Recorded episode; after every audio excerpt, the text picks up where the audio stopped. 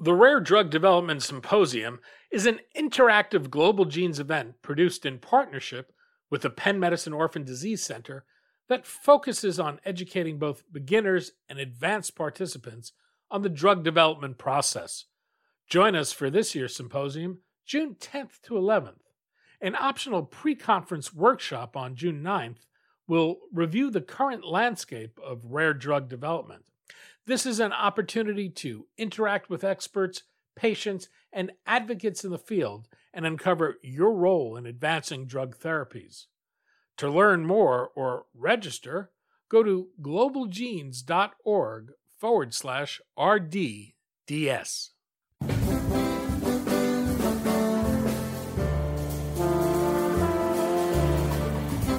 I'm Daniel Levine, and this is Rarecast.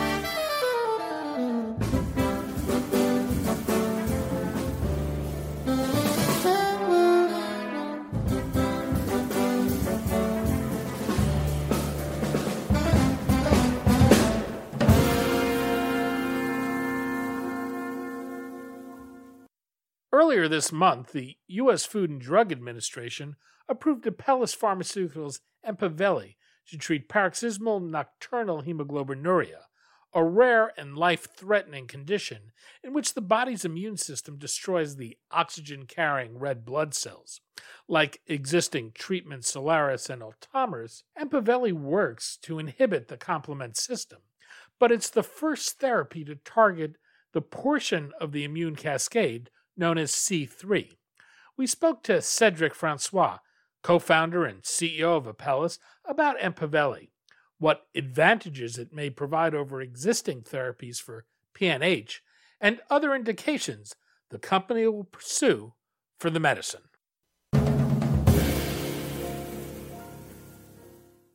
Cedric, thanks for joining us. Thank you so much for inviting me, Danny. We're going to talk about Apellis, the rare condition PNH, and your recently approved therapy to treat the condition. Perhaps we can begin with PNH. For listeners not familiar with it, what is it? So, PNH is a rare disease of the bone marrow.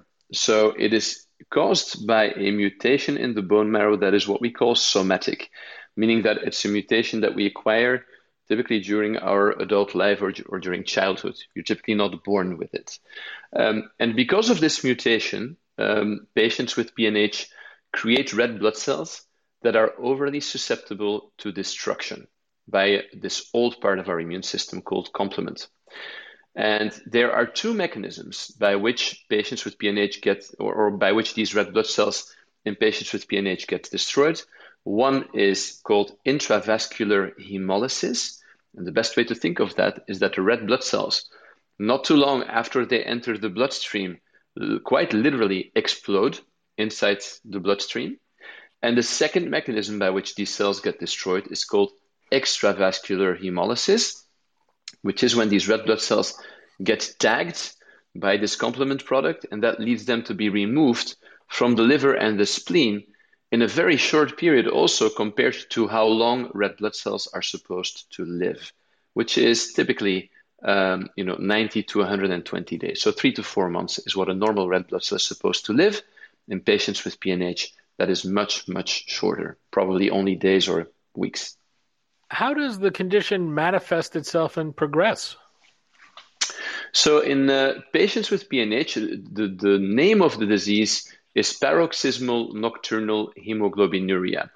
Um, and that's a little bit of a misnomer, misnomer because in most patients it's neither paroxysmal nor nocturnal, and many patients do not have hemoglobinuria where you actually pee blood. Uh, but the first manifestation that many patients with PNH will have is quite frankly fatigue. Um, you know, looking tired, not feeling good. At some point, they may actually notice blood in the urine. Sometimes that happens at night, but not necessarily. Um, and, as is also the case with many rare diseases, it can often take a long time before PNH is actually diagnosed in patients. You need, first of all, typically a general practitioner who uh, you know has, has an eye for things like that and will look at the blood exam and may notice that a value um, that we call lactate dehydrogenase, which is a marker of these red blood cells exploding in the bloodstream, is elevated. And a good general practitioner will see that as a warning sign and may start thinking in the direction of PNH. But ultimately, it is typically you know, a well trained hematologist that will make the determination based on some very specialized tests. Uh, how have patients with the condition been treated, and what's the prognosis for them today? So, uh, if we go back to before uh, the, the, mid to, or before 2005, um, this was a terrible, terrible disease that was lethal in about a third of patients over the course of five years. And the main mechanism by which patients passed away was through thrombosis, through the formation of blood clots. So essentially, patients with PNH, before there were any treatments available, were susceptible to the formation of blood clots. And once these blood clots would start forming, it would be out of control. It would be these were terrible manifestations, and that would typically lead to death. Um, so in 2005, um, I believe it was 2005 or 2007, um, uh, the, the first product got approved in um, PNH, and that product was Soliris.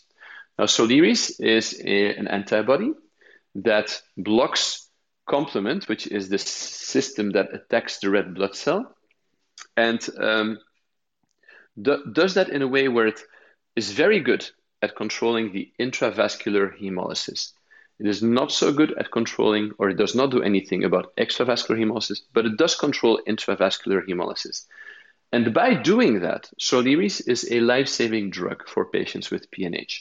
So, you know, I cannot overstate the kind of the benefit that Soliris and then the kind of its, its subsequent uh, similar mechanistic drug Ultomiris have been for patients in terms of saving lives. Uh, however, drugs that control this complement system in the way Soliris and Ultomiris do, do not control extravascular hemolysis. And by not doing that, these patients uh, often continue to suffer from anemia, from transfusion dependency. Uh, and that is something that we, um, you know, that is a mechanism that we can control with Empaveli, the newly approved drug. Well, talk to me a little about the complement system itself how, how does it work and, and what role does it play in PNH?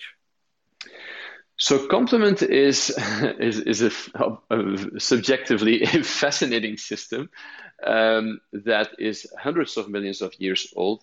You should think of it as the first way for us to, to, to have immunity, to be able to protect our organisms against outside forces.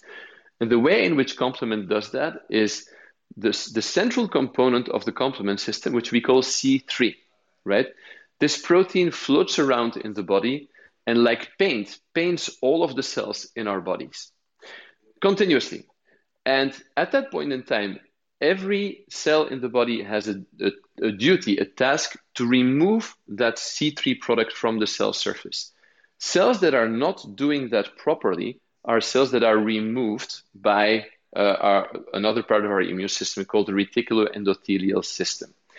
Now that system, you know, normally functions very well, um, and our own cell, normal, normally functioning cells have a way of controlling the accumulation of that product in a way that's highly effective.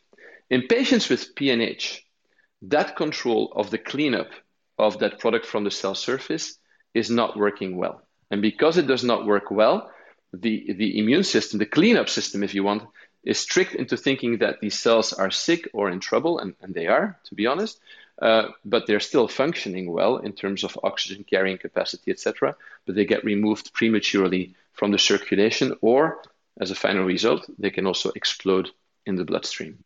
You mentioned Soliris. The the approach that's been taken to date has been to target C5, which is part of the cascade of activity.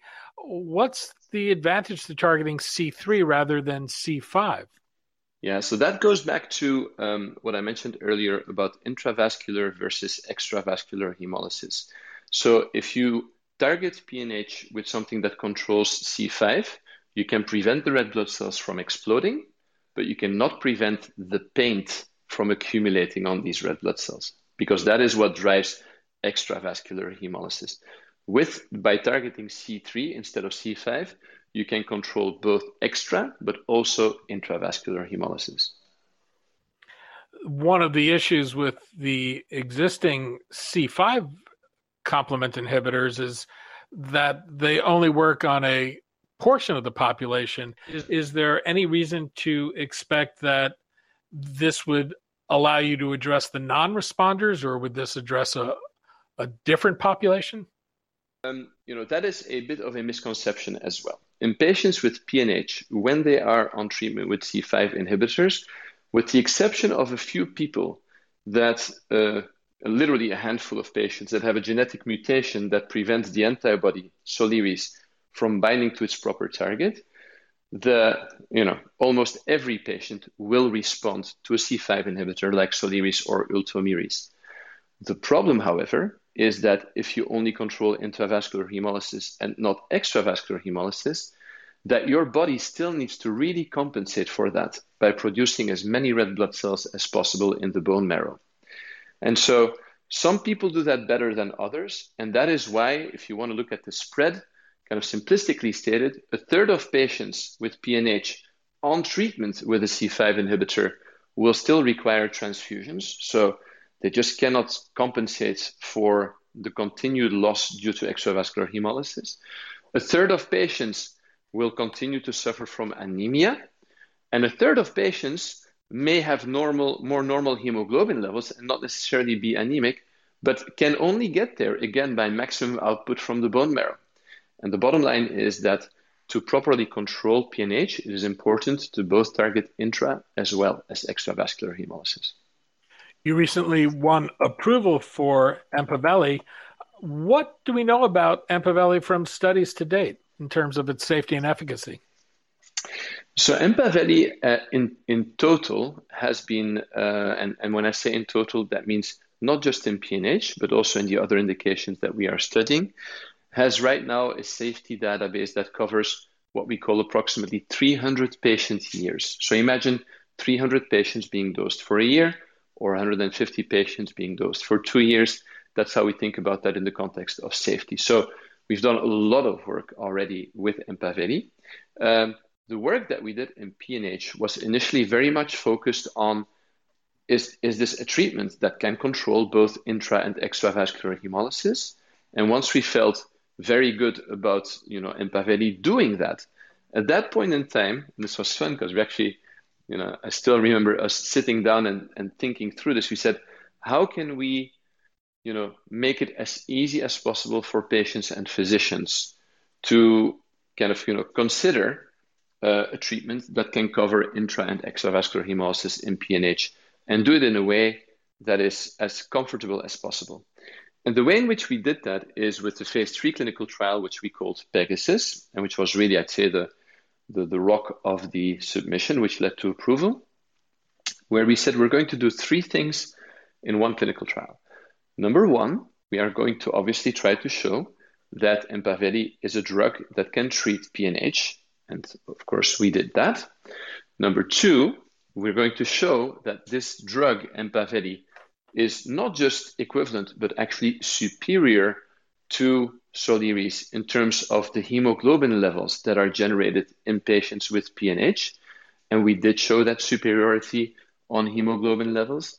And the third piece, which is maybe the one I'm most proud of, is we said, look, if, if I'm a patient with PNH and I'm on treatment with Soliris or I'm on treatment with Ultomiris, and I'm, for example, transfusion dependent or I'm anemic and I want to do something about it, what are going to be the fears that inspire me? And the fear that stood out when we kind of, you know, thought about this and, and role played it is that what happens if this doesn't work for me? Can I at least go back to where I was before? So what we did in the Pegasus study is we said we are going to take all 80 patients who are on treatment with Soliris, and we are going to switch all patients off uh, or, or, over to um, combination therapy with Soliris and Empaveli at the same time for one month. And the reason why we did that is during that one month, we believed that we would already see the benefit from Empaveli, all of the benefit emerge. Um, but then after one month of combined treatment, we took away the drug Empaveli again from half or 39 of the 80 subjects in the study. And unfortunately, that was the only very sad part in the study is that these 39 patients then lost the benefit that they had experienced during that one month. But it did establish the safety database that you can safely switch between these two products. And these 39 patients, for a period of four months, had to then continue or be back on treatment with Soliris alone, after which these subjects had the opportunity then to, you know, forever and go back on treatment with um, with Empaveli. So um, we're incredibly grateful for these 39 subjects that essentially allowed us to to to create the data and the, and the science needed to be able to offer this to patients uh, as an approved product today. How is the drug expected to be priced relative to the C5 complement inhibitors? So we decided to price the drug at um, a discount to Soliris and at parity to Ultomiris. So, you know, as we've discussed, it's a drug that is superior on hemoglobin levels to um, to Soliris, and a drug that you know uh, we believe will improve lives and elevate the standard of care in PNH. Um, and that will be priced at parity with Ultomiris. Now, to make sure that every patient who needs Empaveli can have access to it, which is really important to us as a company and to myself as a physician, um, is we are going to have a program called Apellis Assist, which is uh, going to help patients that may not have access to payers, that may not be able to, you know, afford the drug to make sure that no patient has to be uh, without a drug. In October, you entered into a global agreement with Sobi to commercialize and develop the drug. Sobi has exclusive ex US rights. You've also retained ophthalmological indications. What were the financial terms of the deal, and how is it helping you expand indications beyond PNH? Yeah. So we did the deal with Sobi um, because Sobi, for, for several reasons. Um, most importantly, the fact that Sobi is a company that culturally was aligned with Apellis. So it's a company where we felt they are going to have the interests of patients at heart, just like we do. The second important reason is that Sobi, in, especially in hematology, the specialty where uh, a drug like Empaveli will get administered, has a stellar reputation and several products approved within hematology uh, in Europe and in the rest of the world. So here's a partner that you know could lift some of the important weight off of Apellis because these are enormous undertakings, as, as you can imagine, uh, to make sure that the regulatory work goes through as quickly as possible and that the distribution and the access to the, the, the medication ex-US is also handled as, um, uh, as expeditiously as possible. And how broadly applicable do you think Empaveli might be as you consider additional indications? So Empaveli is now only approved for you know all adults patients uh, with PNH, uh, and it's currently in what we call registrational testing, which is the last phase of testing before hopefully gaining approval in four additional indications. There is currently an ongoing trial in uh, ALS, amyotrophic lateral sclerosis. There is a phase three clinical trial that is about to start in C3 glomerulopathy, which is a disease of the kidney. Um, and that's going to be one trial that also covers another rare disease of the kidney called immune complex membranoproliferative glomerulonephritis. This drug will then also be tested by Sobi in two additional hematological indications. The first one is a disease called cold agglutinin disease, and the second one is a disease called um, hematopoietic stem cell associated thrombotic microangiopathy, uh, which is a disease that um, is associated with high mortality, which is believed to be linked again to uh, complement activation. As the agreement helped you as you think about your own commercial organization and the launch in the United States? Absolutely. So, on one hand, and you, you alluded to it earlier, it uh, you know gave us you know it, it alleviated some of the very high financial burden that developing drugs um, you know mean for a company like us but also the partnership um, which really you know speaking now for about i guess more than half a year now of, of working together has been about as good as we could have hoped for. And this is a very collegial collaborative way of determining how we design the clinical trials how we implement them where we implement them um, and um, and you know I have there's no doubt in my mind that that will uh, ultimately lead to um, you know to, to, to broadening of indications in the future. Hopefully, um, one or more of the four that we spoke about. Cedric Francois, co-founder, president, and CEO of Apellis. Cedric, thanks so much for your time today. Thank you so much, Denny.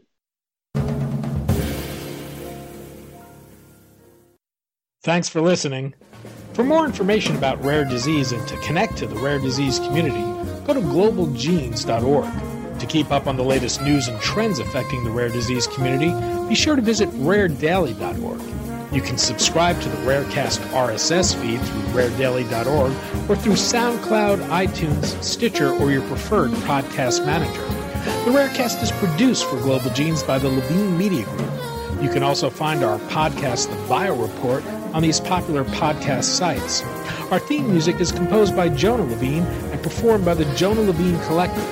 We'd love to hear from you. Drop us a note at danny at levinemediagroup.com.